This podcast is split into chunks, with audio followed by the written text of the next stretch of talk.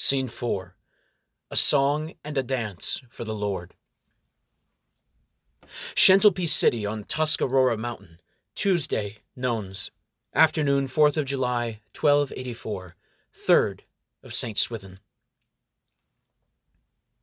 For as untamed and as savage as their pep rally seems, as soon as Piccolo Cardinal Orsini makes his entrance, the undead ghouls show perfect discipline in lining up in two straight rows beside him.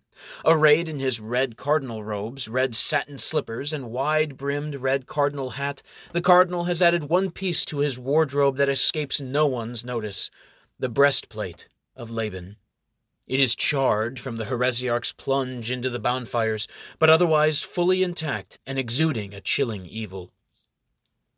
When the High Inquisitor's eyes fall on Florence, he shouts in the dark tongue of Caldor, Well, if it isn't Miss Hoity Toity Umpire in Chief Florence Kibler's daughter herself, you've escaped us for the last time. Never again will your pointy ears prickle our plans for the people of Vinland.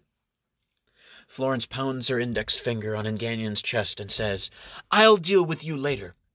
Then, turning to face the High Inquisitor, she yells in dark tongue of Caldor, Thou art supposed to be a lawful cleric, praying and preaching the word of God. Thou hast no business dabbling in necromancy. How darest thou play at being a god by commanding all these undead thralls?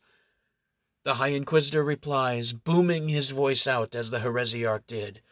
Oh, but they're not thralls at all, dearie. They're ghouls. Without freedom, you can't inspire a true fighting spirit among the Claiborne. The Crusaders learned that lesson from infidels in the Holy Land. Instead of serfs, they rely on elite freed slaves called ghoulims to fight their battles for them. While my brother cardinals were busy fighting heretics, I've been interviewing them. My stroke of genius has been to raise up an army of undead warriors behind their backs. But my legions are not abject slaves. These ghouls have embraced their undead condition and fight with free will, they are more than a match for your enthralled vampires. While he is speaking, Dungaree Jean leans into Florence's ear and says, Keep him monologuing as long as possible. I've got a plan, but I need you to buy me some time. Florence nods and replies to the traitorous High Inquisitor in the black tongue of Caldor.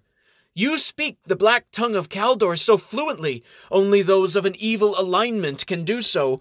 It's as if you've been evil for a long time. How could your brothers, the High Inquisitors, not notice? The High Inquisitor takes the hook, and he starts to monologue away the element of surprise from his surprise attack. It started with my speech impediment. None of the holy Christian healers could help me. They said God wanted me to endure this defect as a thorn in my side, like St. Paul. Then, one day, a black flame missionary cured it with a single touch. It was then that I knew there were untapped powers in the black flame cult that I could never master as a Christian cleric. But I had to be cautious. I played dumb. I pretended I still had the speech impediment and intentionally made lots of idiotic comments. My brothers were so convinced I was stupid that in their arrogance they did not bother to investigate my strange behaviors any deeper.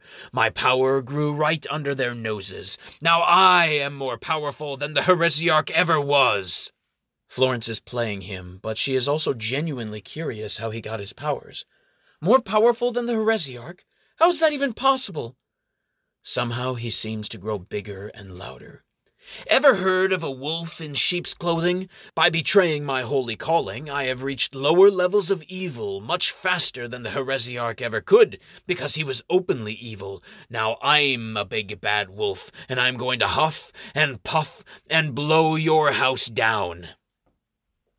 The High Inquisitor heaves his chest, and his breath explodes with black flame. Not just one or two feet in front of him, but dark fire streams forward with unnatural power twenty, thirty feet in front of him, igniting the wet planks and merchant stalls around him. As he blows, a hoary frost crinkles over his beard. Not by the frosty hairs of your chubby little chin, says Florence as she raises the sword of Laban and signals to the remaining vampires to attack the High Inquisitor.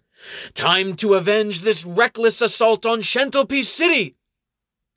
Though wild and ferocious, the High Inquisitor's ghouls nonetheless form up ranks and fight with discipline and coordination. As promised, they are more than a match for the elf vampires who come at them helter skelter. The elf vampires never counted on fighting undead peers. They have no silver weapons, no holy relics, no fire attacks. The Cardinal's ghouls are equipped with all three. The combat is brief. The best and the brightest from among the undead elves, the vampire avengers of Shentelpeace City, the cream of the crop from among high elf society, the fieriest of all the fire elves, lay scattered and dismembered, piece by piece, across the floorboards of Thor's base. Seeing how easily the High Inquisitor's ghouls cut down their vampires, the Major League elves screamed to each other in desperate panic. What shall we do? Dungaree Jean reappears and holds up her hands, waving for their attention, and says in English and Eldric, Everybody listen up! Calm down! I've got a plan that will save us! Sir Robert Rogers shouts, Quick! Put it into action! The High Inquisitor is hell bent on revenge! Dungaree Jean says, as the Dean of the League of Nations and the founder of the real New World Order, I encourage you all in this moment of crisis to stick to our motto In God we trust. We must put our trust in the Lord. Sir Robert Rogers sours his face. What kind of plan is that? As the High Inquisitor's ghouls march relentlessly forward, the Major League elves and rangers step back, feeling utterly helpless. As he goes, the High Inquisitor blows forth streams of black flame across the still wet platforms of Thor's base. Though the rains have stopped, the freezing dark flames turn the soggy wood into brittle ice. The High Inquisitor places his black flame attacks so precisely that he seems to intentionally herd the survivors into a smaller and smaller area. Taking up Dungaree Jean's rallying call, Johnny Appleseed sings and dances. Oh, the Lord is good to me, and so I thank the Lord for giving me the things I need the sun and the rain and the apple seed. The Lord is good to me. Amen. Amen. Amen. Amen. Amen. They mock and insult him for looking so silly at such a crucial time when their lives are nearing the rope's edge of Thor's base. At that moment, Amherst's independent minded ally, Lord Samuel Maverick, comes sliding down the aquifer, hollering like Tarzan, and leading a train of swashbucklers who specialize in combating the undead. It's time to even up the score.